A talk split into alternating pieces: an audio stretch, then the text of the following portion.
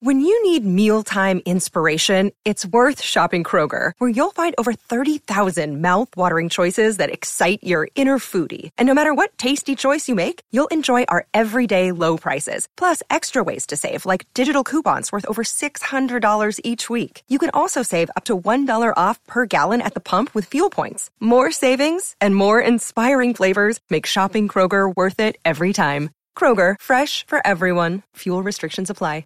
The following podcast contains explicit language.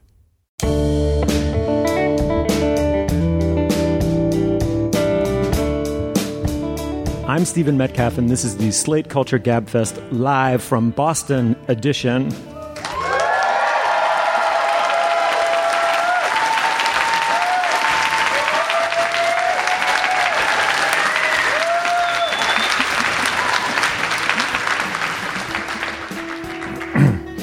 It's Wednesday, October 22nd, 2014. On today's show, Birdman is the new anti blockbuster blockbuster starring Michael Keaton as an aging Hollywood actor in search of artistic and personal redemption. And then, is the new Esquire article declaring Penelope Cruz the sexiest woman alive the dumbest piece of journalism ever? or just in the bottom 5%? And finally, the polymathic everyman Robert Pinsky. He is a poet, an essayist, a translator, and pedagogue. He is here to talk about massive online learning and his favorite poems. Joining me today is Slate's editor, Julia Turner. Hello, Julia. Hi, Steve. And of course, uh,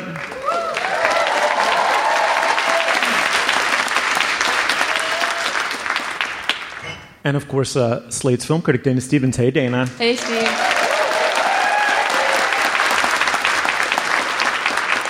I want to add that we're at the beautiful Wilbur Theater in Boston, Massachusetts. I love there was some there was some absolutely awesome classic rock just cranking before we came out here. It was so freaking inappropriate, man. All right, digging in. Birdman is the new movie from director Alejandro Gonzalez Iñárritu, he of Amores Perros and 21 Grams. Did I butcher the name, or am I okay? That works for me. Iñárritu. Okay. Iñárritu? Good. Yeah, very good. It features Michael Keaton as a Hollywood actor who once starred as a superhero in a comic book franchise, but now, nearing the twilight of his career, money and fame hang around his neck like an iron collar. He wants, instead, as he says, respect and validation to prove himself and to the world that he's a real actor. To that end, he personally bankrolled a Broadway production of his own adaptation of Raymond Carver's short stories. The movie also stars Naomi Watts, Ed Norton, and Zach Galifianakis. Now, we should begin by acknowledging, right, Julia Turner, that many people in this room have not seen the movie. Uh, it opens in Boston on Friday. Uh, so we want to situate you without spoiling it. Uh, so um, I correct me if I'm wrong, I think there are two things this audience should know about the movie. The first is that until really the very, very end of the film, it's uh, shot in what is meant to look like a single take with no evidence of cuts. If you know the Hitchcock movie Rope, right, Dana? That was the same illusion was striven for there.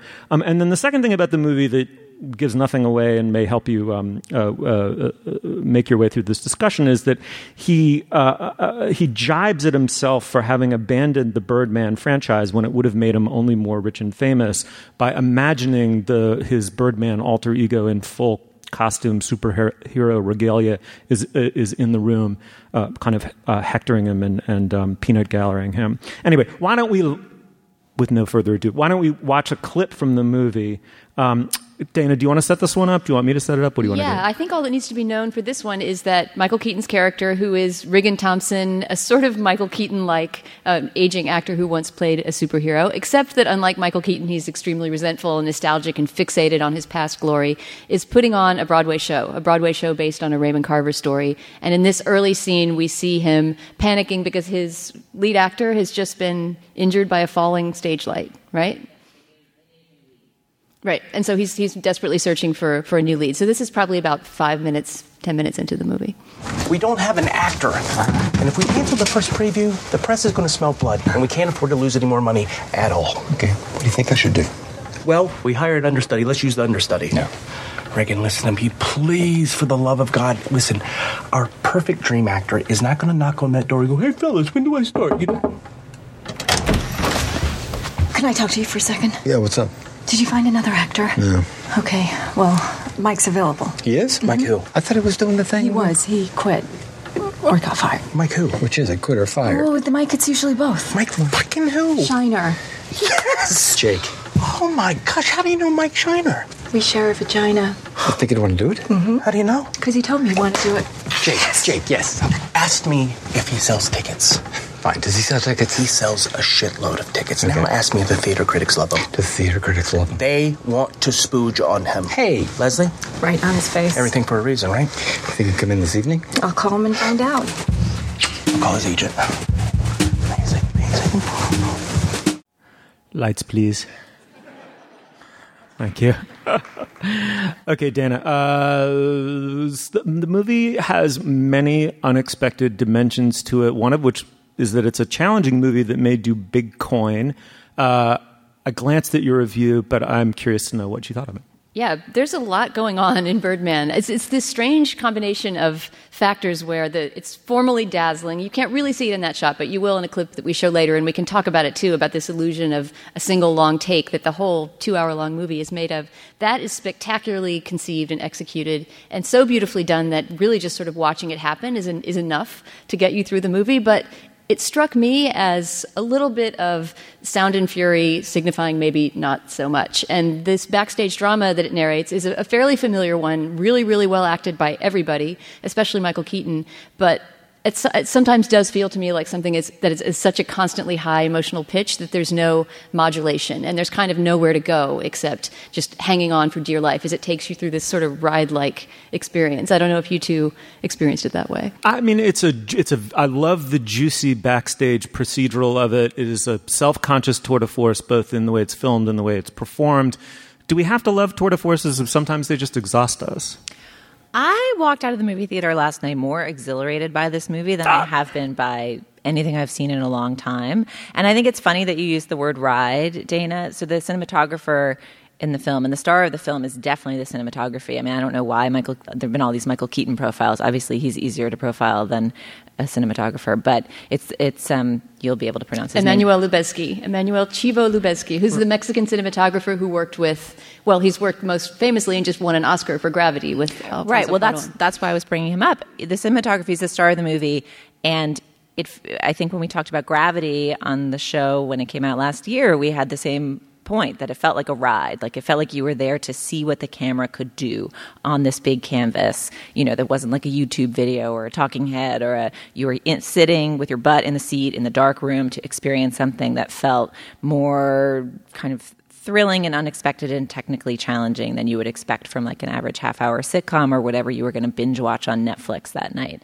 And you know, this is in addition to being a really interesting movie to watch, I think um, you know, it's it's I think the one of the first ones to come out this fall. That's part of the you know the knell of Oscar movies that will keep tolling all fall and keep you incredibly busy, Dana, watching more worthy movies than your eyes can possibly handle. But this is one of the first big like Oscar buzzy contenders to come out, and it did strike me that maybe we're in an age where the the the movies that are going to get the big conversations are are going to be these bravura technical performances as opposed to thematically interesting. I mean, I kind of agree that it's a little bit empty in the middle. Like, uh, aging guy looks back in his life, has regret.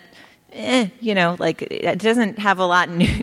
new I regret touching that microphone. Um, it is not, you know, I'm not sure it breaks new ground there or is particularly interesting, but it's just so fun to watch. And then the camera work is so amazing. I mean, I would, there's not a single person I would say, don't see this movie. It didn't bother me that it was empty at its core, basically.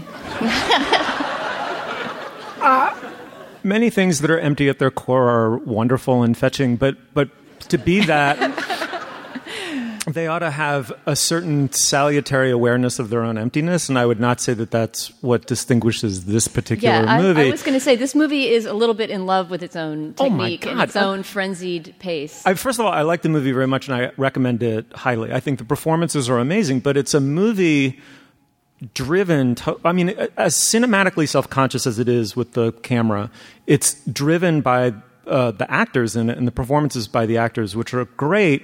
But it raised the question for me over and over again. Okay, so you've externalized this particular artistic struggle in a way that's somewhat unique and novel, which is, you know, typically you have someone who. Uh, what's squatting on his conscience is his own success. He's not someone who didn't achieve fame and money. In fact, he's someone who got everything he thought he wanted and then discovered he didn't. I thought, you know, that that's pro- very provocative. And the way it's externalized and dramatized in the movie with this alter ego really haunting him and, um, uh, and, and following him around. It, it's such an odd conscience doesn't usually take the form of telling you you left money on the table, right? Like you didn't you didn't go back for more. You, Well, which, but I don't think the Birdman is his conscience. I was going to ask you what you guys think about, well, about all the kind of magic realist elements, but most specifically of this existence of his alter ego who haunts him in his dressing room and so forth. At times he seems to be kind of a conscious, sometimes he seems to be a devil on the shoulder, tempting him back into some sort of life of, of egoism and self absorption. It's really unclear to me what the moral No, I thought- power of that, I- that, that character is. What I thought was interesting about it, Julie, correct me if I'm wrong, is that is that he's he's thrown his entire lot, like financially and aesthetically, into trying to make this Raymond Carver short story adaptation work. But the thing that's on him is this old, you know, superhero alter ego who's basically telling him, "You fool, you fucking fool! Like you left all this money, you didn't do this." I thought it was really the bizarre anti-conscience of success or something. Am I completely No, wrong? I guess you're right because it's not the the demon on his shoulder isn't saying you're going to fail. The demon on his shoulder is saying this effort is beneath you. Like you don't have to be here in this dingy dressing room trying to make this play work with these weirdo Broadway people. Um, but somehow, and you're right, that is that is more unexpected than I had given it credit for. But it still doesn't seem to amount to a fascinating portrait of fame. I mean, to me, I think the movie works best if you kind of ignore all the magical realist elements and the like, where's this guy in his life, and you just think of it as a really dark, really beautiful, like backstage comedy, and then it's kind of great. I, Dana, here's another way that I thought about it. Let me try this one. Um, I did think of it as self consciously an anti blockbuster. It invokes a lot of images from the comic book franchise blockbusters as a way of, you know, deriding them really and looking looking down on them. He feels as though having played this character alienates him from his own humanity and his own potential to express it as an artist. I felt, and correct me if I'm wrong, that in order to earn the credibility with a wider audience for hating on something that the wider audience might like, it first had to vilify and sacrifice the critic. You must have noticed that this movie hates the figure of the critic. Right. There's this figure of a, of a theater critic who periodically will see her in a bar scribbling notes for her latest nasty, dismissing review. And then her one of her climactic scenes with the Michael Keaton character is that he comes in on the night before their big opening preview. And she essentially tells him, I haven't even seen your play, but I've already decided I'm going to destroy it because I don't like you. Yeah, I mean, I just, that was part of this movie's very narrow kind of cultural vision that it sort of it imagines this world where an artist struggles to make his great work, right? I think that Iñárritu is very identified with that, and that in some ways it's, it's about being a director, right? Not a film director in this case, but it's kind of him in, in living that fantasy. And and forces, whether it's the force of, you know, the devil on his shoulder of the old Birdman or the commerce, you know, Zach Galifianakis saying we don't have the money to put on the play, or this critic, that there's all these external forces that are keeping poor little Birdman from being able to put on his play. And I think that there is a little bit of a self-pitying strain running through it. And there's something very interesting to be said about the relationship between artists and critics, but I don't think that that scene says it. It's just there's something about it is just too sour and too narrow and too Oh, she's binary. very much a cartoon figure. We're meant to, uh, rev- I mean, absolutely revile her. He this gives nothing away, but he leans over her in a Broadway bar uh, and he says, "What what must have happened to someone in their life that they become a critic?" Which I ask myself every day. Well, you My- can my- imagine that the laugh that that got in the all press screening that they saw the movie, and they loved it. They ate it up. All right, I'm gonna. It's like Ratatouille, right? Nobody critics love to be put down by fictional representations of themselves. All right, I totally effed up and I forgot we had a second clip. I throw it open a vote to the group. Do we go look at the second I second think we should show the second clip because it gives a sense of that vertiginous motion of the camera. Yeah, and I actually I want to ask you, Dana, too, what you make of this kind of stunt filmmaking. It's obviously beautiful, but like, is it a little bit too much? Um, just to set this up, it'll start out on stage. They found the actor they were talking about in the first clip. He's played by Edward Norton. He comes on stage, and they're kind of testing out the lines, and and you can, you'll see it's a little bit of a power struggle between him and Michael Keaton's character, uh, and then from there, the camera just takes us. Hey, I'm the wrong person to ask. I Oh should no, know but the that's the thing. See, I'm the wrong person to ask. What is it? I think it's fuck you. Fuck you. Don't don't put me on the spot, man. Don't don't don't make me feel self conscious about my marriage while my le- my wife is sitting right there. right there. Yeah. Can I sit? Down? Yeah, sit. Sit. Good idea. Yeah. So so just just give it to me as a fuck you. Right. Try it. Lay it on me. Let's Yeah. just do it. Come on, give it to well, me. I'm thinking. Fuck me hard. Just, just yeah. give it. Right. Come on, don't Okay. talk about Yeah, it. Just yeah. the wrong person to ask, right? I don't even know the guy. Okay, what's your point? What's my point? Yeah, what's your point? What are you saying? Spit it out. Oh. You're saying what? Oh. What are you saying? You're saying love is absolute. Yes, yes, the kind of love that I'm talking about, it is absolute. The kind of love that I'm talking about, you don't. You don't try to kill people. The Edward Norton character is really just so funny. He's pretty hilarious. The, by the way, that was like me and Pinsky in the green room before we came out here. fuck me, fuck me.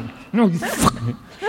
I just thought of seeing them together too that I didn't think of seeing it before is that Ed Norton and Michael Keaton have very similar energies as actors in a way. They're both a little bit hammy, very intense, a little bit. They have that kind of um, intellect, you know. They have a, like an intellectual edge to what they're playing, even when they're they're playing a little bit of a meathead. Yeah, I hadn't thought about it that way before, but it's uh, Ed Norton. The the role that he plays is meant to send Michael Keaton's character further in the direction of your sympathies because it's Norton who's the crazy actor who just takes method beyond method to someplace completely self-indulgent and insane and then needs to bring it back so that as Keaton is digging these deep, maundering monologues about acting, you think, "Oh, he's not the heavy." You know, he, you, you know, it's meant to kind of build sympathy with him.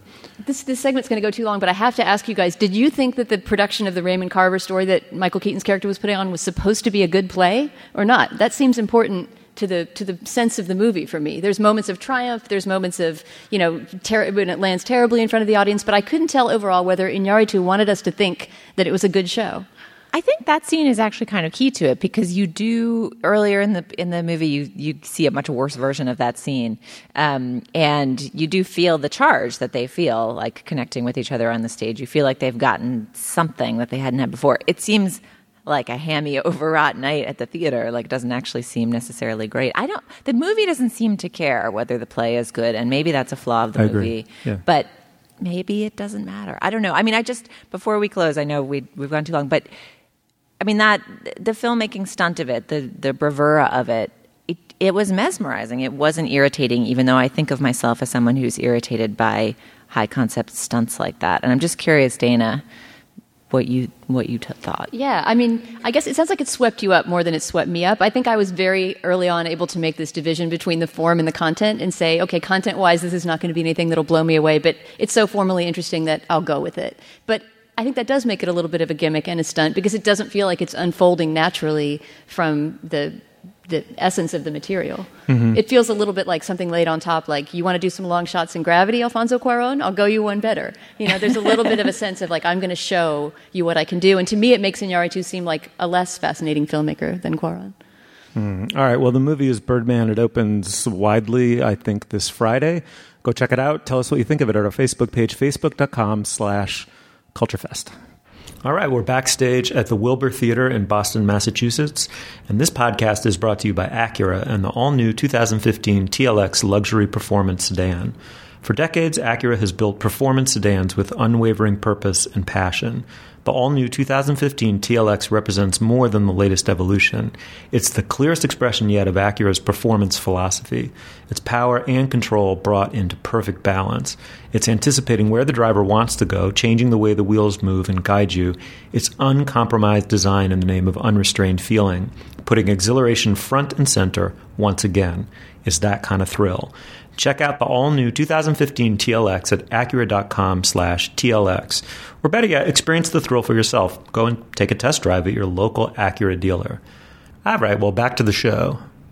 Julia, correct me if I'm wrong, but stipulated, people love lists, superlatives, and digitally enhanced side boob. Nonetheless, you can answer that if you'd like. At Slate, we only traffic in a few of those, but I won't say which one. So maybe now isn't the time to announce Slate's sexiest adjunct alive issue. Not yet. I can't No. reveal. We'll leave that be. Okay. Nonetheless, Uh, can whatever affection anyone might still have for the sexiest fill in the blank alive genre really survive this latest installment?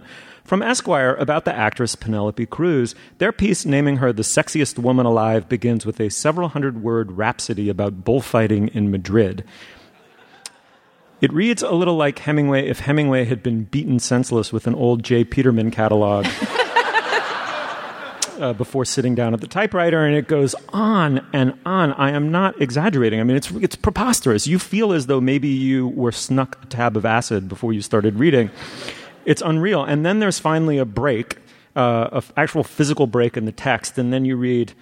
Penelope Cruz lifts her perfect eyebrows from her bottomless brown eyes at the mention of Sunday's entertainment. The bullfights, she says. The bullfights? Because there was an echo. Um, she says again, as though she has never heard the word. Her mouth turns down at its corners. Julia, every every now and then the gob is smacked as if for the first time, and I mean this is I, I don't even I. I'm at such a loss for word, I'm going to totally plagiarize you. You said the way to frame this is the state of ogling in the age of internet porn and internet feminism. Go. um, well, I really feel for the editors of Esquire. I mean, this this this thing that they do, the sexiest woman alive, it's a thing that a lot of magazines do a version of, right? People has the sexiest man alive. Sports Illustrated has the swimsuit issue. Very early in my career, I worked at Sports Illustrated Women, where we had a men's swimsuit issue. And for that, I came up to Boston and got to watch Adam Vinatieri in a bathing suit, super greased up, like kicking a football into a white seamless all afternoon. Um, very close. Can't say that that was the journalistic highlight of my career, but it was definitely interesting. Um, yeah, so magazines do this. It's a way to gather, attract attention. You can get a famous person to show up for something if you're giving them an award, as opposed to if you're just writing about them. Um, and you know, so these things, these pieces still happen, but the likelihood that any of them would be good and not make you embarrassed for the magazine that's doing them, as particularly in Esquire's case, is diminished because there are a bunch of forces working against it. One is celebrities have no need to give access to journalists anymore. They don't need journalists to interpret them or sell them in quite the way that they used to. If they want to showcase their own you know, cool, funny, off the cuffness, they can start a Twitter account or an Instagram feed or a Tumblr and, and convey whatever, you know, little anecdotes of personal life they want to share in their own controlled way. Um, you know, Beyonce does this with her Instagram right now. You know, she's she's photo she's been accused of photoshopping her own Instagrams to suggest that she has like an even skinnier golf course self than you thought you know whatever but but they can massage their own personal presentation and and get out that kind of oh she's such a nice girl anecdotes that you that used to be the province of this sort of piece. That used to be what was in it for a celebrity to do a piece like this. So the journalists get no access. I mean, this whole piece is an elaborate write around that substitutes bullfighting for the fact that the guy got 20 minutes at lunch with Penelope Cruz. She's, you know, there's a lot of references in the profile to she just had kids. Her husband, Javier Bardem, is away. She doesn't want to answer any questions. She eats a steak and walks out of the restaurant, leaving me behind like a, like a stuck bull. But she Um, leaves a puddle of blood and a bone on the plate, Julia. and I feel- Reminiscent of a bullfight, if you will. I won't. but you know, I just I feel like there's contempt for the whole project laced through the piece Yeah. in a way that you can just read it and it makes you feel bad for the people writing it and editing it. That said, Esquire has its own particular pompous and weird way of doing leering that has always rubbed me the wrong way. Mm-hmm. Like if you're Maxim or I mean Playboy I don't even know, but if you're if you're Maxim you're like we're to grease him up and put him in a like Santa bodice and stick him on the cover for December. and have them kick field goals. Yeah. yeah, you know, and it's like, man, she's hot. It's the hot list. Esquire likes to pretend they're like the literary man's ogle, and mm-hmm. so like the piece will always be. they- They'll take care to really emphasize some unusual body part, like her lovely ankles or her her like sinuous limbs or her gorgeous clavicle. Like they can't just admit that they're looking at the parts that everybody else looks at. And I honestly can't think who is the audience for this kind of piece. I mean, apart from like journalists who want to titter about it, but like Steve, you are a very literary man. Oh God. Like, does it make you feel better to ogle half naked pictures of hot actresses if there's like purple prose around it? Have I told you I play guitar? I'm a, I'm a guitarist. Play. Um, do I, I mean? I, let me put it this way. Okay, I find Penelope Cruz is a very beautiful woman, incredibly talented actress. I, I mean, I can't even, I can't even bullshit it. I mean, I, I just thought those photographs were so demeaning to her talents and her essence. I just the photographs that accompany the profile are really just Dana. They strike me as just, I mean, I, I hate to be the you know, I hate to get up on the Julia Turner Park bench, but that is like that is some inappropriate shit. yes. You, did, you didn't like the yellow, uh, what, what was Swiss dot? they in all kinds of get-ups. move on, Julia. I, I, have, I have a little game I'd like to play, okay? And uh, also, we're going to start with a total softball. All right, I'm going to read the quote from a sexiest ex alive profile, and you tell me who the star is. You can shout it out too. And the first one's so easy, okay? In the excuse me, in the course of the evening, she will allow me to moisten the tip of my finger with my tongue and try to.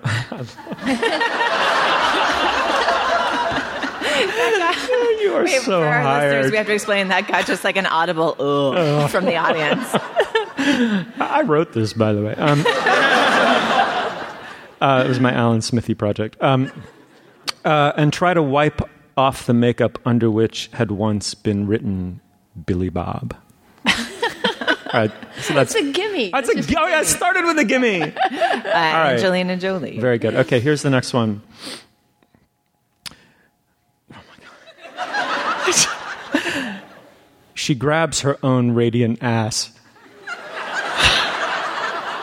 it's a portrait of it's a it's a profile of Dennis Stevens actually in in, in salon. Uh, oh my god!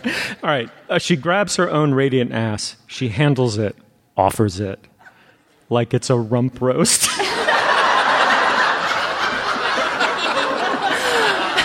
The thing I love best about that one, which I happen to know is Rihanna because it was quoted in a great, great Slate piece about this whole phenomenon, um, is like, what restaurant is that writer eating? like, when are you served rump roast in that manner? Like a slice carved off of it in a plate of au jus? Like, it's not. Anyway, so many neat Radiantly metaphors. grabbed by the waitress.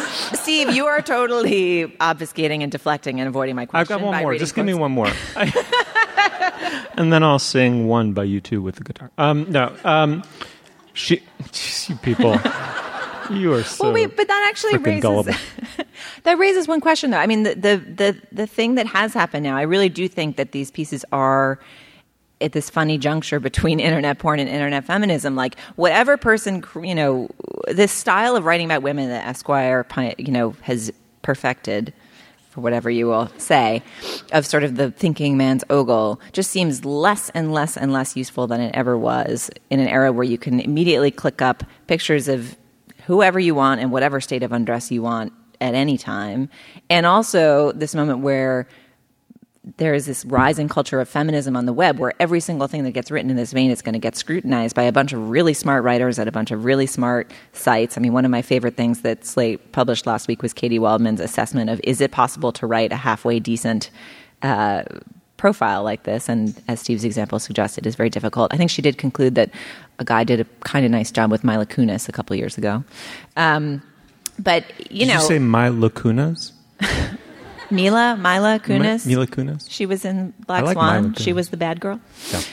Um, in any event, you know, like it just it's it's it's easy to make fun of it, but it also just feels like it's this culture of looky loo at celebrities that is dying. But Well, is People's Sexiest Man Alive, should it be subject to the same scrutiny? Or because the genders are reversed, is it somehow less ogly and leering? I mean, to me, People's Sexiest Man Alive seems like sort of the classier manifestation of this same scenario, right? Well, I mean, I think this comes whenever you're ogling men. There's like a frisson of newness to it because they're less obviously ogled. Maybe once they get more used to being ogled and more beleaguered by beleaguered by oglement, they will. Um, they, they we will resist that too. But it feels.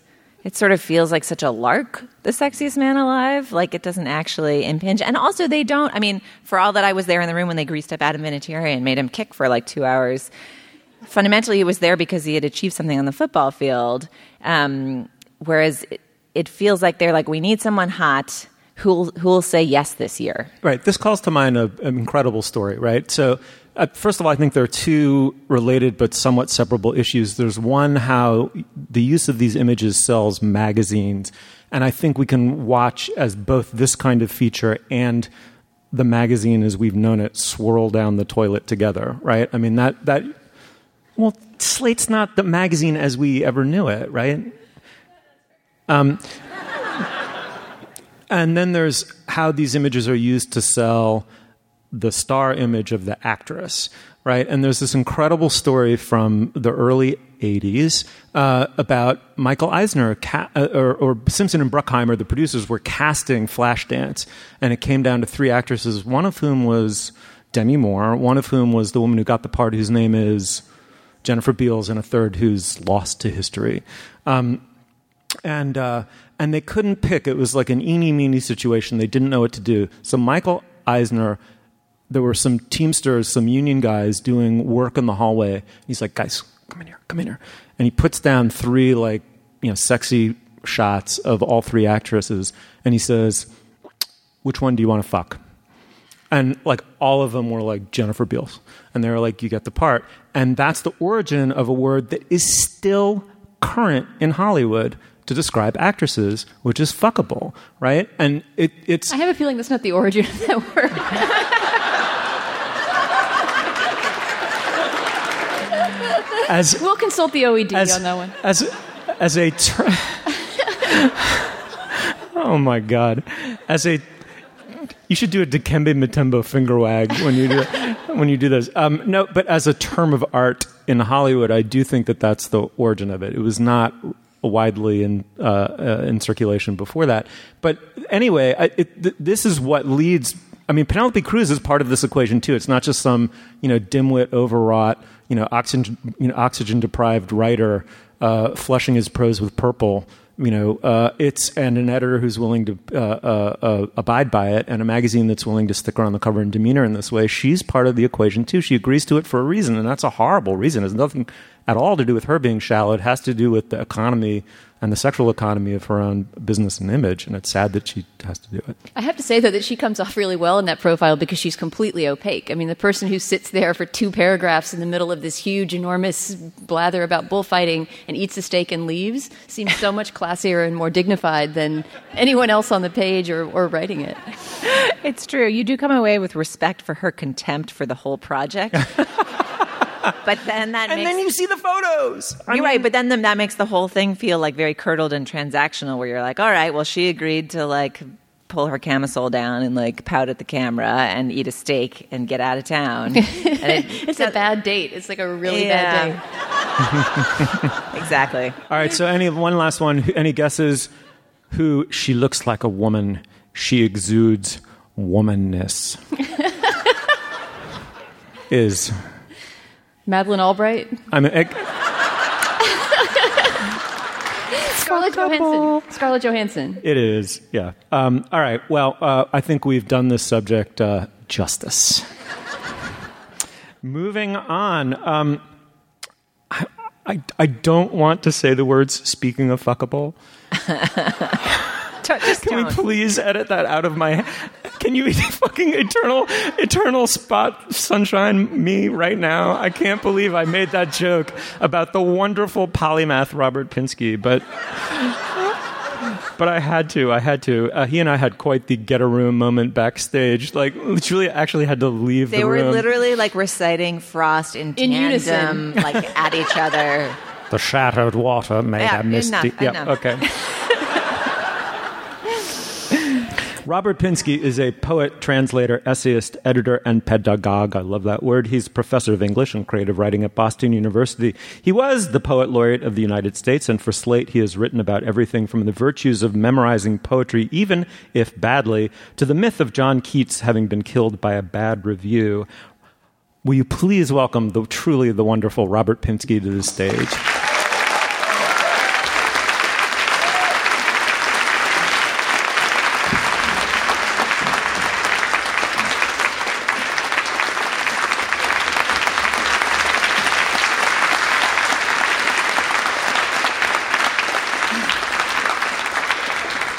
Thank you so much for indulging this.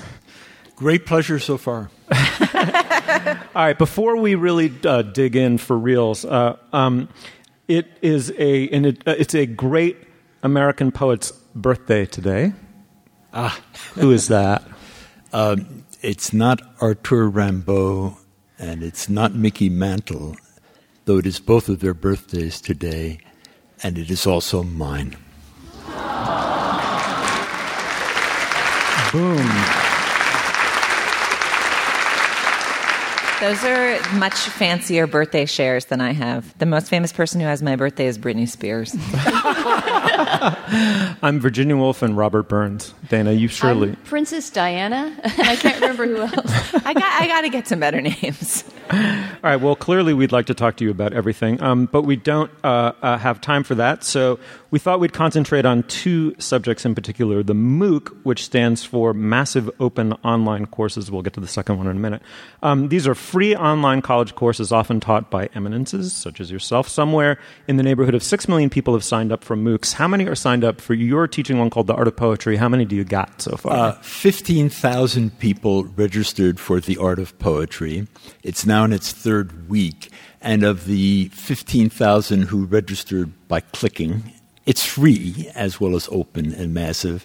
Some 6,000 are watching the video lectures and discussions and doing this stuff. So I'm told that's a very good, uh, what do you call a non attrition rate? The, retention, thank you. Uh, we have retained uh, 6,000 so far out of 15,000. That's magnificent. And um, in the course teaser, you say this course is based on the conviction that the more you know about an art, the more pleasure you will find in it.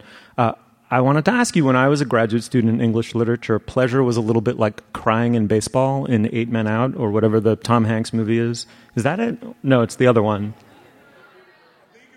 League of Their Own, exactly. Anyway, when I pro, um, you know, there was no pleasure in poetry. Is um, one appeal of teaching a class outside of the traditional confines of academia that you get to talk about pleasure in poetry without hesitation or shame? I've been talking about pleasure in poetry in classrooms and all the time. Uh, I have many. I had a very, very disgraceful high school career. I did not get good grades. Uh, I have all my life only like to do things I feel like doing. Uh, there was a time in my life when it got me a lot of trouble. For the last 25 or 30 years, it seems okay. I don't read things that I think are boring. I don't eat food I don't want. I just do what I feel like it. And uh, that's my approach to trying to help people enjoy poetry. I almost wonder if course is the wrong word for the MOOC. Um, it is set up as a course. There are sort of chapters a week. So far, it's more like making a book or a movie. There are these 10 minute mini lectures that I give, and then we have people around a table, eight people, and uh, it's a high school kid, it's a gardener, professional landscaper, it's not necessarily poets or students. And um, we talk, or I give the lectures, and we filmed it in a black box. So it, it's not a filmed classroom. And I, uh, now in week three, uh, on the discussion forum, people say, "Is it too late to start?" And of course, we say, "No. There's the, it's it's the web. This stuff is all there." And uh, that is why I think, in a way, the word course it's a convenient way to sort of convey what it is, but it's starting to feel more like something I wrote or some mixed media thing I did. Uh, and um, it is indeed devoted to pleasure, which I do associate with the word art. It's called the art of poetry. Well, it seems to me among the many mandates you've exhibited in your career so far is uh, you want to disinhibit people a little bit when it comes to poetry. Maybe they, so I too got crap grades in school for the longest time. I associated poetry with homework, uh, with a, a archaic formalism, uh, with learning something I didn't care to learn. And it was over time I realized it is maybe the you know deepest you know pleasure there is possibly. That uh, is that part of what uh, you invest in the MOOC, but also the favorite poem project. Yeah, I feel like Julia's saying she feels sorry for the editors at Esquire. I feel sorry for school. We need school. School is a good thing, basically, and it makes so many things go wrong. Um, sports, There are people who, because of some humiliation in school, don't enjoy sports. Dancing. People would say, Oh, I, I can't, I don't know how to dance. A three year old at a wedding starts dancing. the music plays and the kid moves around. And as is uh, said about drawing and painting, little children enjoy poetry. And they don't feel I'm not smart enough for it or I need to be instructed in it. And uh, if you put a kid in your lap and you read Edward Lear or Dr. Seuss or Robert Louis Stevenson, um, they have a good time. And uh, it's intellectually demanding, so can a lot of things be. And it's also physically demanding. You have to be willing. It's for me the, the, the moment of poetry is like the moment when you're thinking something and you're about to say it. I have an idea, and then I'm going to say, I have an idea, or something. And when you say the poem by Emily Dickinson, or William Butler Yeats, or Robert Hayden, you're sharing that moment when you need to say a certain thing. It's intellectual and it's bodily. And that's the whole idea of the MOOC, is that it is, you're supposed to feel it in two places. And it is like when you're, that moment of speech is at the, the that mind body transition. That's so deep in us. You know, I have an idea, and then I start making these little grunts come out of my special organ I have here, and uh, this breath. And that's right where the mind and the body come together, is every time you start to yak. It's funny to focus on the mind body connection in a form that's so virtual and so digital. Do you have a sense of how students are responding, how the people watching the course are responding to it, what their well, take is, what they're learning? I have often had to deal with this thing of page or the stage, and I'm not either one.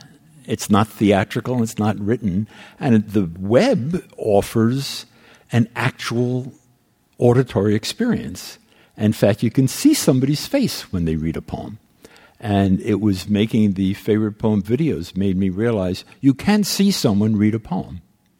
It's not just like when I watch your face when you're listening to music, or I watch your face while you're reading a novel.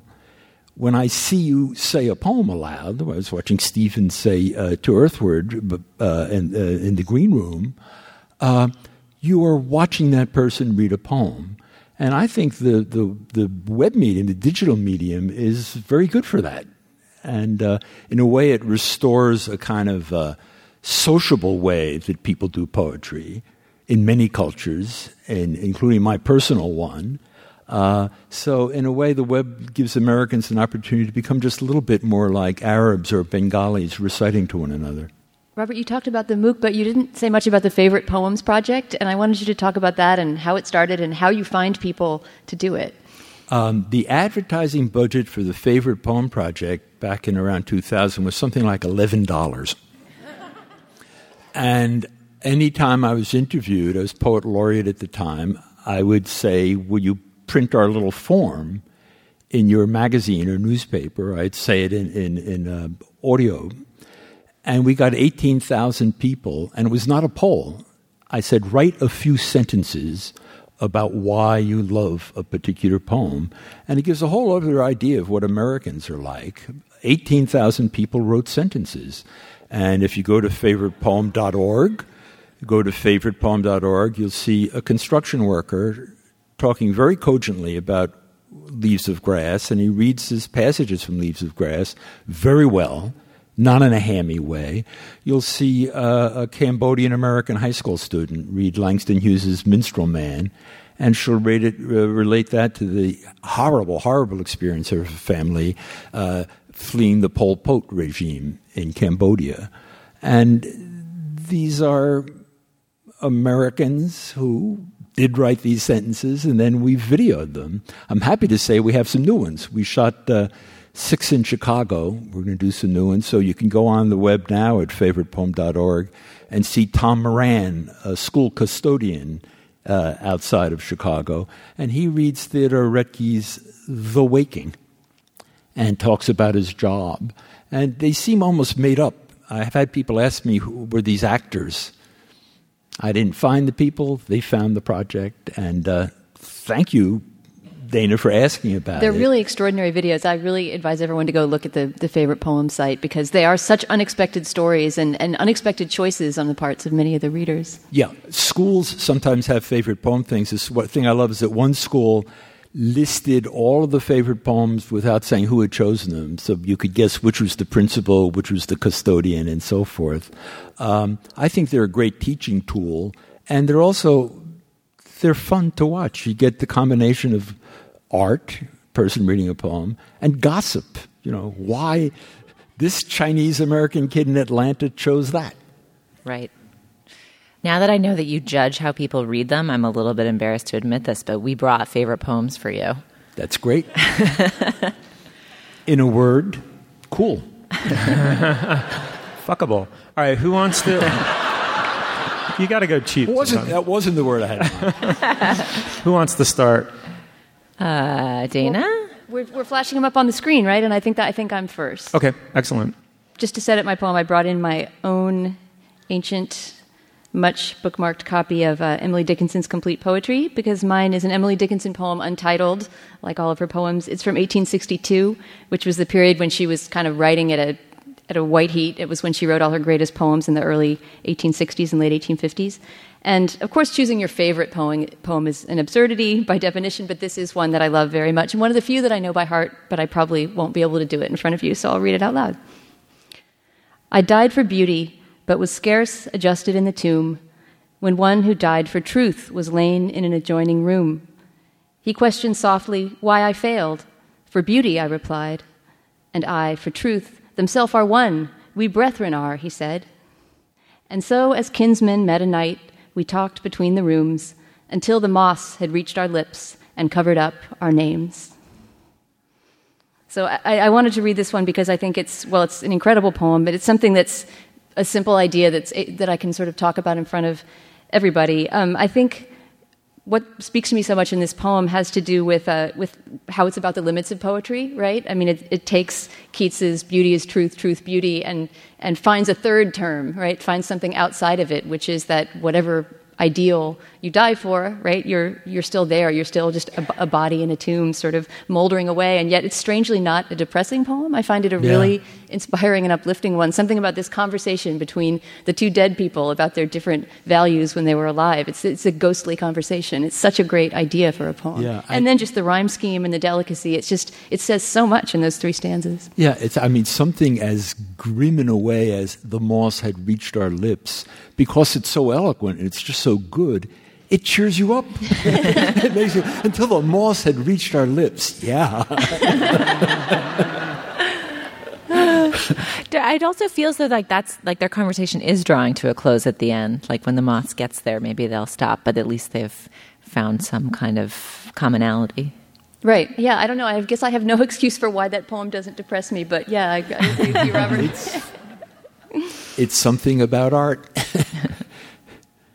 Frankly, I don't see what's so great about having the text up on the screen. Well, I'm so interested in this because I'm such a visual person. So I love your favorite poems videos, but I I'm like dying to see the text in front of me. Amazing. You got your wish. Wow. I have so much power in this new job. Um, I think Andy's checking his email. um, all right. Well, mine is an excerpt of from poem 52 uh, from Midsummer, which is a poem cycle by Derek Walcott, and I, I think published in 1984. No language is neutral. The green oak of English is a murmurous cathedral where some took umbrage, some peace, but every shade, all, helped widen its shadow. I used to haunt the arches of the British barracks of Vigie. There were leaves there, bright, rotting like revers or epaulets, and the stenches of history and piss. Leaves piled like the dropped H's of soldiers from rival shires, from the brimstone trenches of Agincourt to the gas of the Somme. On Poppy Day, our schools bought red paper flowers. They were for Flanders. I saw Hotspur cursing the smoke through which a popinjay minced from the battle.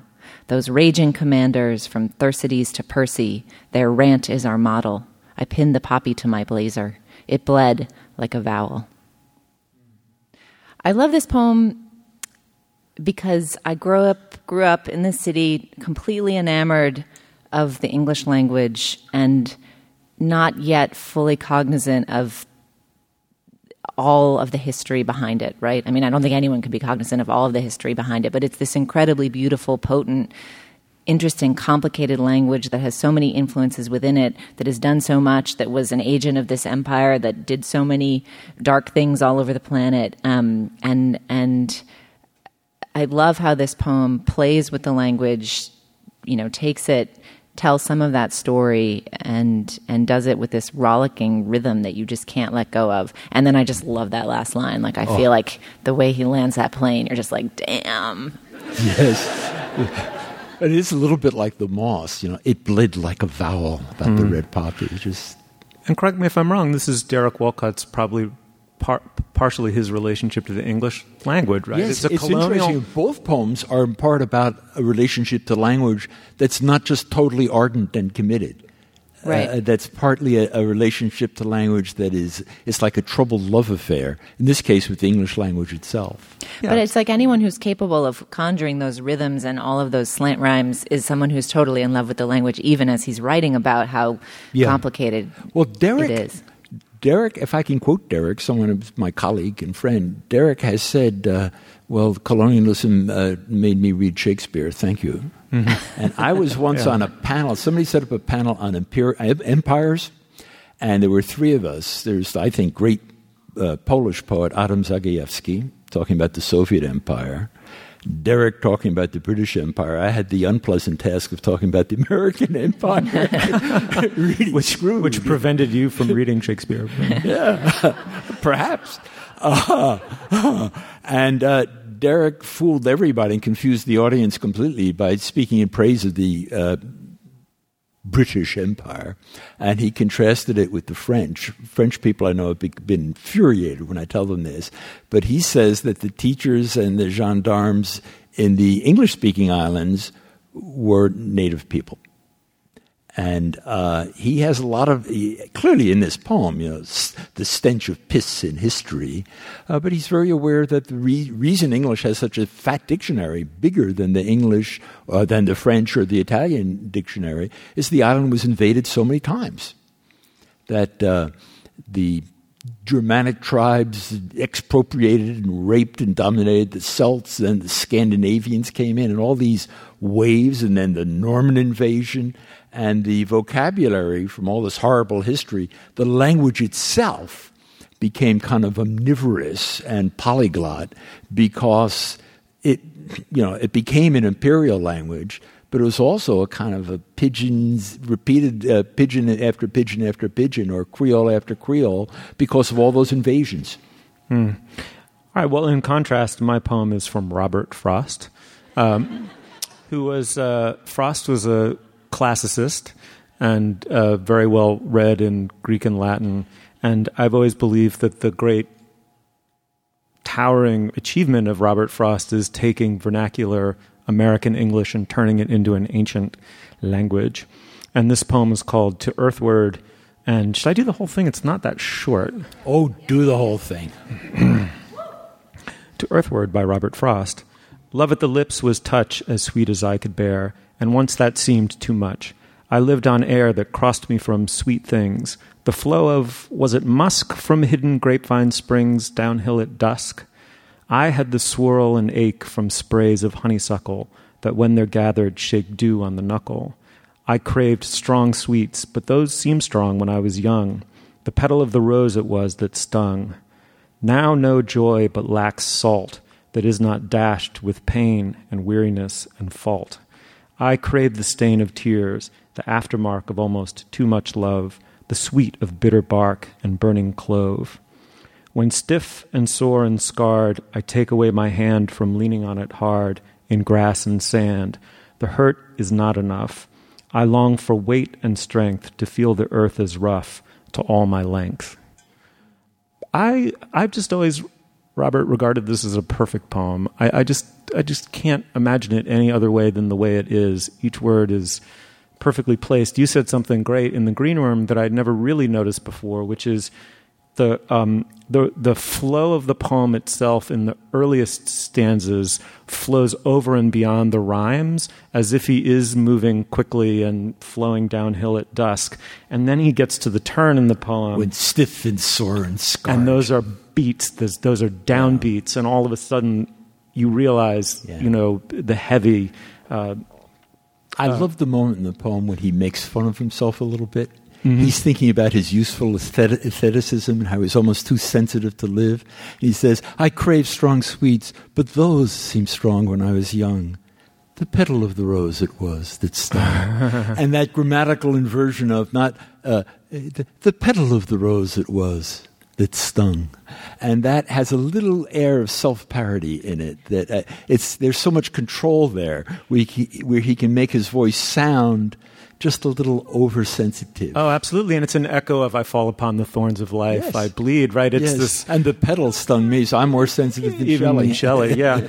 Um, but uh, what I love about the poem also is that to Earthward, I mean, it really is about the arc of a life heading towards the grave, uh, to being interred permanently in Earth, and as a last attempt to produce intense feeling, one is willing to tolerate Feel enormous amounts of all my length. yeah, I mean, just the f- the force with which he wants uh, to feel something, and that allows him uh, to wish for, you know, uh, uh, that degree of uh, pain. I, I had never read this poem before today, before you sent it along, Steve. Um, and it was it's funny to read a frost poem, and usually in a frost poem you can feel its frostiness early on. And this one I was like, honeysuckle, grapevine. And then finally finally when you get to the salt, you're like, ah, all right. You get to those, those like hard, flat, earthy words. Yeah, but he's known. He's uh, better known for his less good poems. Yeah.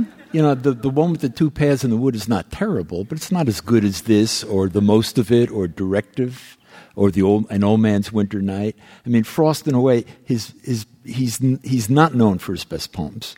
Uh, so this poem, I, I've recited this poem to an audience that's a pretty smart audience. Said, Who do you think wrote it? And they have no idea. Huh.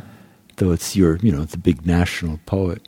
Amazing. All right. Well, we have you here. We have to ask you. There's no answer to it, but at, in your current mood, uh, uh, tell us a favorite poem. Well, my mood just changed uh, because all of these poems were uh, very, very great poems, beautiful poems, more or less in traditional meters. So I think it might be important to have a poem in free verse. Uh, so I'll do a very short poem by William Carlos Williams. William Carlos Williams, you know, was a medical doctor. He was said to have kept a typewriter in his office so he could do a quick poem between patients. Uh, and uh, the poem just describes the roofers. And I think it's a good demonstration of how free verse, too, is intensely musical in the vowels and consonants. This poem starts off in the key of eh, and it modulates into oo. Fine work with pitch and copper. Now they're resting in the fleckless light separately and in unison, like the sacks of sifted stone stacked regularly by twos about the flat roof, ready after lunch to be opened and strewn. The copper in eight foot strips has been beaten lengthwise at right angles and lies ready to edge the coping. One still chewing picks up a copper strip and runs his eye along it. And it's such great noticing, aside from how beautiful the sound, have the middle sentence of the three is, could be in a roofer's manual. The copper in eight foot strips has been beaten lengthwise at right angles and lies ready to edge the coping. One still chewing picks up a copper strip and runs his eye along it. And Williams notices things like when you're you're eating and about to start work, you give yourself the luxury of doing both at once and sort of chewing and looking down that piece of copper. Um, it's the alertness of his eye and what he notices that he records by making such great music out of free verse. He did say somewhere that uh, when he was young, he more or less memorized the entire Palgrave's Treasury, which is this basically 19th century anthology of poetry. And he absorbed the, the Keats and Milton and he made it into these other free verse American rhythms. So I was going to do a Yeats, but I decided we needed. Oh uh, man, which Yeats? I was gonna do hold up a Adam's. lighter Cur- I was going to do Adam's curse. That's so great. We've grown, we've grown as weary-hearted as I could say it, and then you could just cut it out of the podcast. I think we have to hear it. All right. This is you, when you have the man in the room, you want the full Pinsky. As long as the full Pinsky sounds like it belongs to that other discussion. he did the full Pinsky. Adam's curse. We sat together at one summer's end, that beautiful, mild woman, your good friend, and you and I, and talked of poetry. I said, A line may take us hours, maybe. Yet, if it doesn't seem a moment's thought, our stitching and unstitching has been naught. Better get down upon your marrow bones and scrub a kitchen pavement or break stones like an old pauper in all kinds of weather. For to articulate sweet sounds together is to work harder than all of these, and yet be thought an idler by the noisy set of bankers, schoolmasters, and clergymen the martyrs call the world. And thereupon that beautiful, mild woman, for whose sake there's many a one shall find out all heartache on finding that her voice is sweet and low, said, To be born a woman is to know, although they do not talk of it at school, that we must labor to be beautiful. I said, It's certain there's no fine thing since Adam's fall, but needs much laboring. There have been lovers who thought love should be so much compounded of high courtesy that they would sigh and quote with learned looks precedents out of beautiful old books. But now it seems an idle trade enough. We sat grown quiet at the name of love. We watched the last embers of twilight die, and in the trembling blue green of the sky, a moon, so pale it seemed to be a shell washed by time's waters as they rose and fell about the stars and broke in days and years. I had a thought for no one's but your ears that you were beautiful, and that I strove to love you in the old highway of love, that it had all seemed happy, and yet we'd grown as weary hearted as that hollow moon. Thank you so much. Ladies and gentlemen, give it up for Robert Pinsky.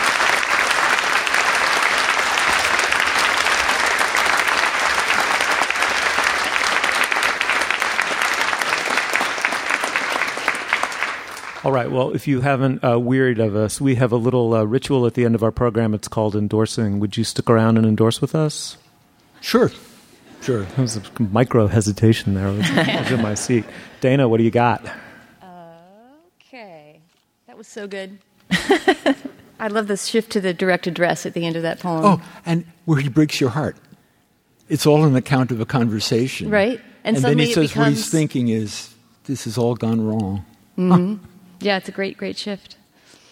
All right, so my endorsement. Um, so, uh, Bill Moyers is a national treasure. He's a beloved journalist. He's 80 years old now, and after multiple exits from TV and faux retirements, he's still doing a show on PBS. It's called Bill Moyers and Company. It's just half an hour long. And I've always said this about Bill Moyers. I think I talked about this when after Maurice Sendak died, and we did a, a segment on him and said that the best interview I'd seen with him, and really one of the best interviews with an artist that I'd ever seen, was by Bill Moyers. And so there's something about when he speaks to someone who's really a great artist, somebody who really sort of has that kind of stature and that kind of relationship to their work, that he can get amazing things out of them. And his last interview, or maybe second to last on his show, Bill Moyers and Company, was with Marilynne Robinson, the novelist who just came out with a new novel, Lila, the third in a, a trilogy that she's written. And it's sort of a big deal for Marilynne Robinson to write a novel. She's not very prolific, has gotten more so in recent years, but it's really great to have her come out of the woodwork and have this conversation with Bill Moyers. And it's a wonderful conversation. It just really feels like she's dispensing wisdom. You know, she's just sort of strewing wisdom, truth, and beauty before the viewer. So I really recommend Bill Moyers' interview with Marilynne Robinson on, a, on the PBS website. Fantastic. Julia Turner, what do you have? So we talked on our show last week about Serial, which is the awesome new podcast from the This, from This American Life crew. Um, Oh, this is a good test. Okay. So, are you clapping because you've heard it? Instead, just clap if you've listened to Serial. Okay. Clap if you think he's innocent. Okay? Clap if you think he's guilty. Ooh. Nail biter. Um, all right. So, but there is another great new serialized podcast product out there, which is Startup. How many of you guys have listened to that? Okay. Uh oh. In the in the war of podcast giants, I think Serial is winning by a hair. Um, but Startup is is the new podcast from Alex Blumberg, who's uh, one of the founders of Planet Money and did some of my favorite pieces on This American Life. He's a great audio investigative journalist. His explanations of patent trolls and of um, the financial crisis. He's done a couple really interesting long form series for This American Life. Anyway, he's got a new podcast that's all about his new business, which is an em- attempt to start a podcast empire, essentially.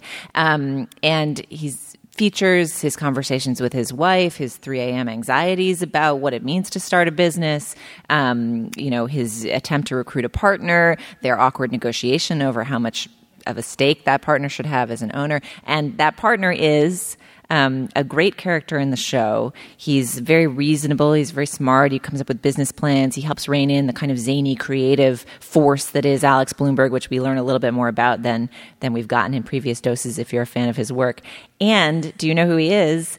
Matt Lieber, our first producer, one of our first producers, the man who reined us in yeah, when we were when we were all knock kneed and we didn't know each other, and he would like tell us to act like we knew each other, and then eventually we got to know each other, and it all worked out.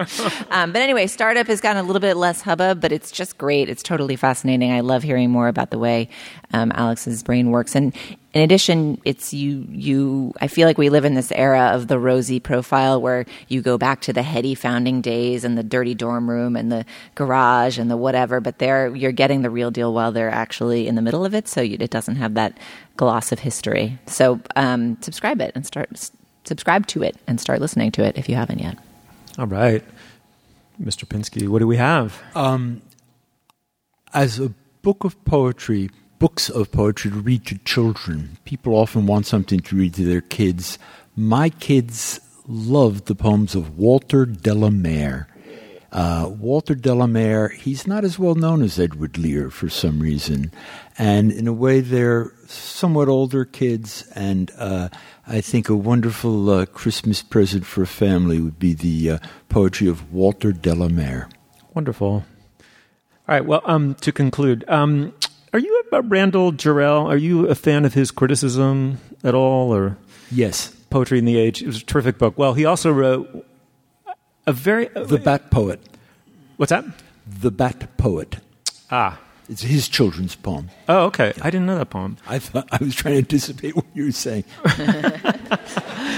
Yeah. Not that one. And failed. And failed. Yeah. I thought you said Andy's a bad poet, and I thought you speak ill of the dead. Um, I think he had that slight joke in mind.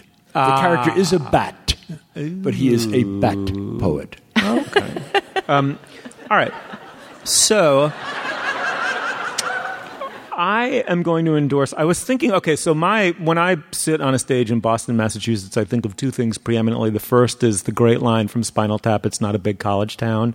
Uh, you know, don't worry that you're not selling out the Wilbur guys, um, which I think we did, so it's fine. But um, and then uh, the second thing I think is that it's a bunch of you know sort of the American Athenians or or you know sort of Athenian Puritans, uh, super educated, uh, you know. Uh, university associated uh, uh, geniuses, which puts me to mind to the things that rescued my sanity when I felt like the preeminent idiot of my graduate program in English at Yale, um, not in Boston which is uh, my um, sanity was kept somewhat imbalanced by academic satires.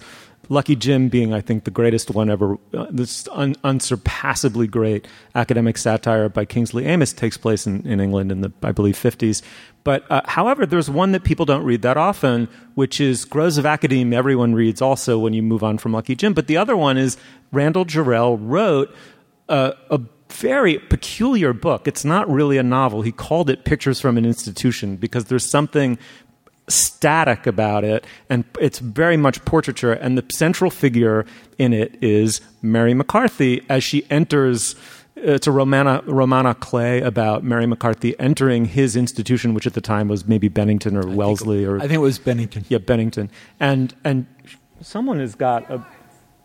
It could have been. It could have been. Can you give me five? I'm rapping here. uh, no, it, it could have been. I think they all taught it all. It, you know, it, it's Sarah Lawrence, but I think she may have been at Bennington with Jarrell for a while. We'll, we'll We're nail getting a lot of submissions from this crowd. The point being, she had come to anatomize in this reptilian way academia and, and leave it kind of quivering and, and half dead. And he became fascinated with her doing this and created this astonishing portrait of her along the way to talking about what the real predicament of academia was in the United States in the 50s. I believe he wrote it in the 50s, uh, which was that you would put all of these people into a hothouse and the university was now the patron to the, or going to be a great patron of the arts. And he gets at the predicament of being the person who's responsible for injecting spontaneity into this airless chamber and whether that's a, a, a privilege or a curse. It's a wonderful book. Uh, so, Pictures from an Institution. That sounds great. I'm going to read that and The Bat Poet. Oh my God. I feel like I need a huff on an iron lung after that. That's, that was a hell of a wind up. Uh, Robert Pinsky, thank you so much for joining us tonight.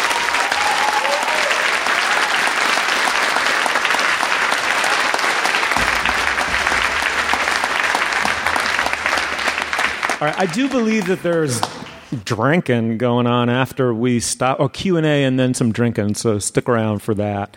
Uh, and this brings us to the end of this, the Boston Live Culture Gab Fest. Boston, thank you so much. Awesome time.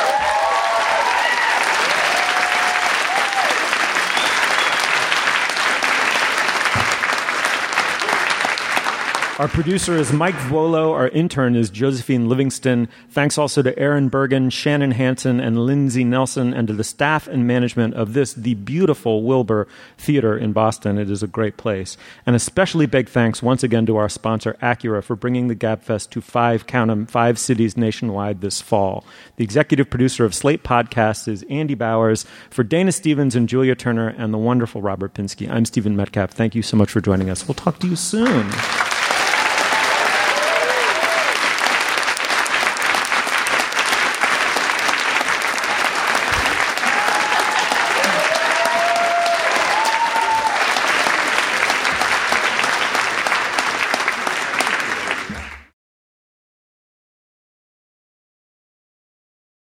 We're going to take about four or five questions. I think there's a hot mic over there. What about the guitar in the room? Also, the, All right, let me let me let me examine the patient. we'll take a question while Steve gets acquainted. Hi. Um, I, I'd just like to first for Julia. First, I'd like to say I think Brian Lowder, uh, June Thomas, and the, the wonderful Simon Doonan would make a great gay gab fest for Slate. That would be, I would listen to that for sure. Andy Bowers is the man to talk to. I'm, he's nodding in the wings. The, the question I have for you is um, I'd like you to talk about Ebola, um, just sort of, um, just generally. Uh, no, but talk about Ebola in terms of you know how pop culture, uh, uh, internet culture, the media have kind of fed into the whole hysteria about Ebola in the United States. Um, yes, I can talk about that. um, uh, I mean, it's a really interesting position to be in journalistically, right? Because there's a set of, um, I mean, the reasonable thing to do is to not freak out, right? Like, it is not as contagious as we've been led to believe that it is from countless movies with Rene Russo in a hazmat suit. Um, but on the other hand, it's very scary. It's very unfamiliar. It now seems like the early cases in the United States have been mishandled in ways that do raise concerns beyond what we were initially told. And so there's a role for a journalist in dispensing public health information and saying, don't freak out, and here's how it's actually transmitted. And in fact, hysteria is not useful. Um, but when then the public health apparatus falls down on the job, there's also a role for journalism pointing out those lapses and mistakes and finding the right balance between you know, c- covering whether the response has been reasonable and appropriate, uh, and freaking people out all the time is is a difficult one to strike. We're lucky at Slate to have a, just a great science editor who's been a constant voice of reasonableness in her assigning on this. So um, that's been terrific. Just as a citizen and like person who takes airplanes and um, you know like uses public restrooms and whatever, it is interesting. I think in a case like this to square what the culture has taught you about epidemics and pandemics with the news events. I mean, if you watch movies, like if you watch Outbreak or you watch The Hot Zone or, you know, I guess Contagion, the recent Soderbergh movie had a slightly different ending. Even the, um, the whole Planet of the Apes franchise that's happening right now posits like a pandemic that's wiped out the globe. Walking Dead, the most popular show in the history of the universe, also it's you know all zombie movies are basically contagion movies, right? Um, and they never end the way this one will likely end, which is with lots and lots of very sad deaths. Um, but probably not the end of life on Earth as we know it. And so when you see the beginning of a story that in the movie always ends with the end of life on Earth as we know it, uh, it's a little hard to know how to respond emotionally to a news story that, that you don't see play out in a more realistic way on film. I don't know, Dana, if you've had thoughts about this. I mean, we actually, believe it or not, talked about talking about Ebola and the kind of cultural reaction there too for this show. We were trying to just talk about, you know, come up with topic ideas and say, well, what's hot right now? What do people care about? What are people talking it's about? hot. Well, it's it's in the sense of like holding a hot pan and dropping it, right? Like, what is making people like jump Good, back in good fear? save. Right? and in, in the end, we couldn't because of the, the precisely because of the danger that somebody would come out and say something like that. It was just it was too hot of a topic to talk about in a live show. Essentially, it didn't work. Well, and I, I'm still waiting for someone to write the great essay about how these cultural presentations of it shape the way you perceive the actual version of it.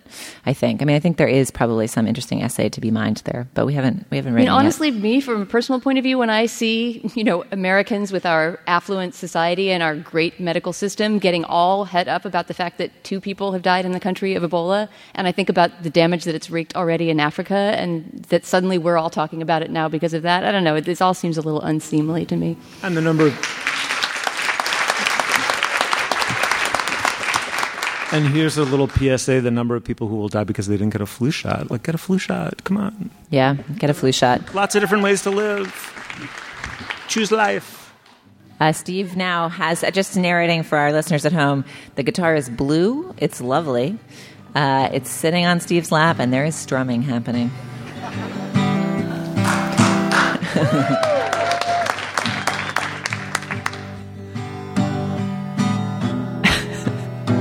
If you think I'm going to sing something, you are fucked in the head. You promised. All right, another question. All right. All right, all right. We'll take one. We'll take another question and let him let him absorb those booze, and then his his ego can fight his pride. And next okay, question. great. Uh, I have a question for Dana Stevens, which is if you were an all powerful producer and you were charged with making the great Moby Dick Hollywood adaptation, who would you have direct it and who would you cast? Oh wow, that's oh I needed I need an hour with pen and paper to come up with an answer to that. I mean that's sort of a famously unfilmable, right? That's if if you can think of one unfilmable American novel, it has to be Moby Dick. Think of the ambergris montage. Okay, would you rather have Paul Thomas Anderson or Wes Anderson direct the movie? You know, actually, Paul Thomas Anderson would certainly be interested in the themes and the questions of Moby Dick. I don't know. I think th- to really, really do it, you would have to make it almost a mini series or a 12 hour long movie, you know, to get any kind of sense of, of how many mountains have to be scaled, you know, in order to get through that story. You would need, I don't know, somebody who's not alive anymore, like, like uh, Abel Gance, you know, the filmmaker who made that, that three part, three screen, 12 hour Napoleon movie or some, something gargantuan. I don't know. I don't have an answer, but you'd have to have, you'd have to have somebody write it like, who's, who's even alive that could write that screenplay? I don't know. Maybe uh, you'd have to travel back in time and get Dalton Trumbo to write the screenplay and Abel Gance to direct it. I don't know. People, people who aren't here anymore. I wouldn't, I wouldn't take on such a project. I'm digging the Dalton Trumbo name check. so awesome. He was one of the Hollywood eight or whatever the number He was. was one of the blacklisted screenwriters. Yeah, Yeah, he was he's just sort of one of the great legendary screenwriters. I mean, I'm, it, to film great literature, you have to have a great artist, and I don't know if there's any filmic artist I can think of right now who could grapple with that. That's so depressing. I, that can't be true. I don't know. I would watch. I like your miniseries idea. Let's just get this going. Let's do Paul, Paul Thomas Anderson, uh, eight episodes. Let's be reasonable, Dana. Um, I think we'll just throw Michael Keaton in as Ahab, and no, he wouldn't be a good Ahab. Anyway, all right, all right, Steve, you ready, or do we need to do one more? Uh, There's just no, I mean, it's like this is a trust fall off of the fucking Empire State. You promised. Can we do one more question? I see an eager face at the mic. We've only had the two I, you got to see me make guitar face. What do you want? So I'm going to start out by doing something I don't do at work and kiss your ass a little bit. Um, your um, podcast has been a constant companion for me for many, many years. Um, first on with my iPod and now with my iPhone. Um, and uh, Stephen, you have sent me running to the dictionary so many times. Whereas I'm like, who really talks like that?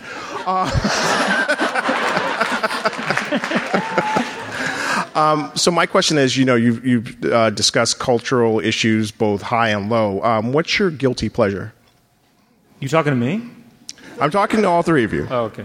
Or four if we want to count uh, you know, Professor Pinsky. I don't think there are guilty pleasures anymore because we've all embraced our low culture selves, and we all shouted from the rooftops, don't we? I mean, I feel like we're always embracing guilty pleasures on the show. That's a lot of what endorsement seems like it's about. They happen to be kind of highbrow today, but most of the time I feel like we're right down there, you know, wallowing in the pop culture mud. I mean, I think you know when we had that conversation with Carl Wilson at our Montreal show, and he in his great book, which we'll just all endorse again, "Let's Talk About Love" by Carl Wilson, which is an examination of taste in the form of a very close reading of a Celine Dion album. Um, you know, but but he talks that that's basically what that book is about is sort of the end of shame and the kind of like schmaltzy middle brow. That's the last thing that it's not cool to like, but now it's cool to like Carl's book about Celine Dion. So and to even like Celine Dion, I don't know. I don't think there are guilty pleasures anymore. That for me, Steve. What are you? You must have shame. Steve. Okay, so I went. On,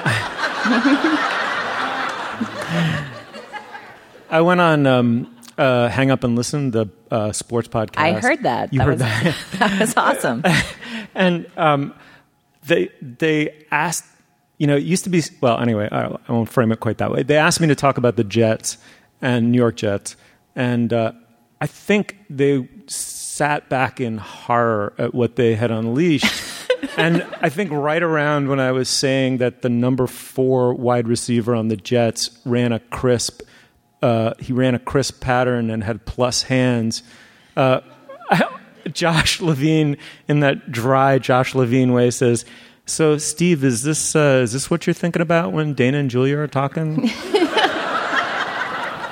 I was like, "Oh yeah, nailed it."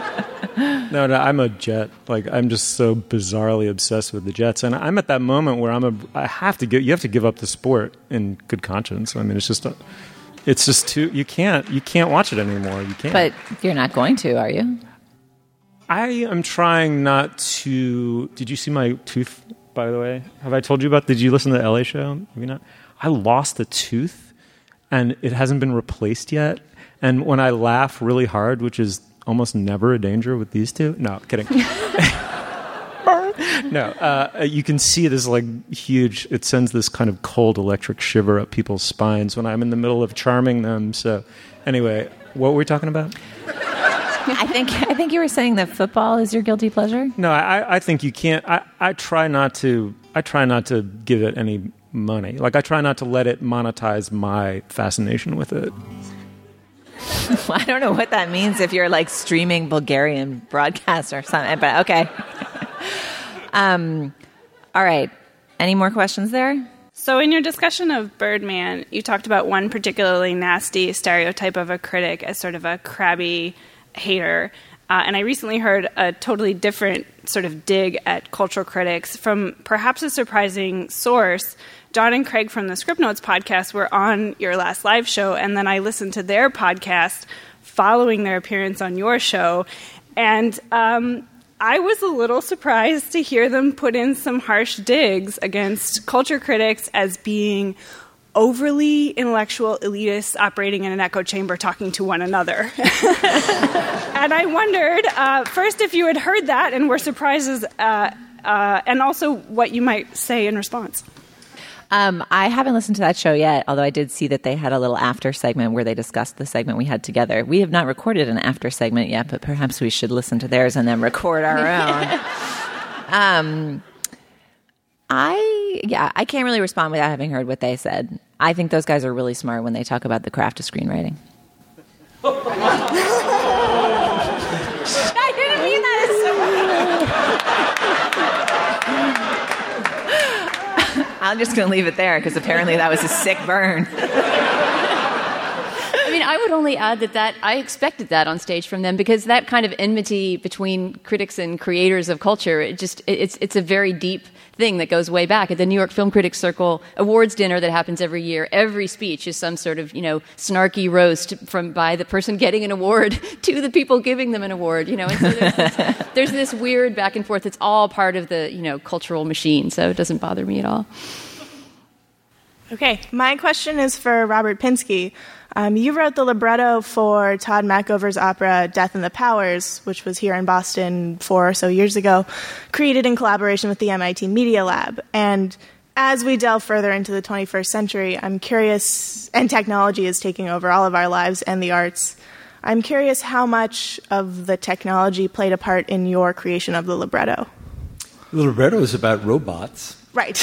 the opera is about It's a robots. robot opera. And the central character is a super cajillionaire. He's a kind of a combination of Walt Disney and I guess Bill Gates or somebody. And he has his consciousness downloaded uh, so that he can go out of his physical body, but his consciousness is still there and he wants his family to follow him. He has a daughter with a social conscience, doesn't want that to happen. And there are robots. Uh, the robots are a big feature of the opera. Uh, so to say I wasn't influenced by technology would be strange. Um, I do notice that the headlines seem that there are more and more feature stories that seem to be uh, about our opera. I must say the opera it, it, premiered in Monaco, then it was done across the street here at the uh, Majestic, and it recently was done in Dallas. And I had seen those other performances, and this is about technology, I guess. I watched it on a podcast at MIT. Not podcast, what do I mean? Simulcast. The sim old Robert's birthday. We're just going to edit that right out in the podcast. The simulcast. Because it's a podcast, you just said That's what we're doing. simulcast. The simulcast, I had a director, I was interested in the film thing, I had a director telling me where to look. I wasn't always looking at the same robot or the same singer, and it was a much more satisfying aesthetic experience for me to see Death in the Powers in that simulcast. Uh, it was better for me cinematically than in the theater. That may just be autobiography, but it may be something about the tech. There's a lot of technology in there. Are three huge, I forget what they're called, tall triangles that rotate and they function as screens. So there's a lot of images and these robots are moving around. Then there are the singers. I found the technology of the opera was more effective and more dramatic when I watched it on a screen with the director helping me watch it. And I wrote the thing. um, all right. I think that's enough questions, right? But- Are we good? Steve, you have to sing something. You have to. It can, it can be like a verse, but your voice must alight. right, You, Dana, I think you what are we promised singing? singing one by Bono on one knee in Bono voice, but you can pick something else.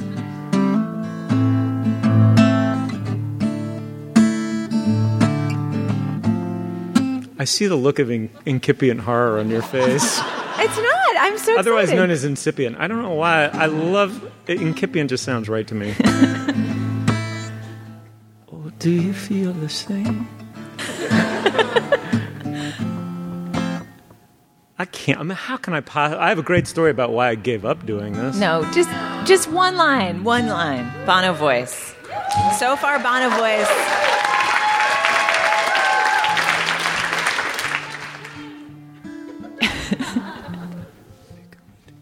Wait, let's see. What's that? Oh, I know one because I can speak it.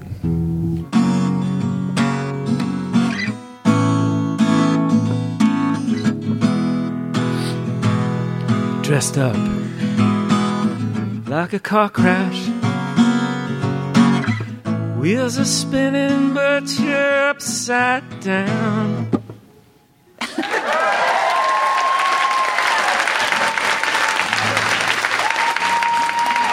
You're a brave man. What's that? I said you're a brave man. I, I'm going to go take so many drugs. All right, that's the Culture Gab Fest. Thank you so much. Thanks for coming out.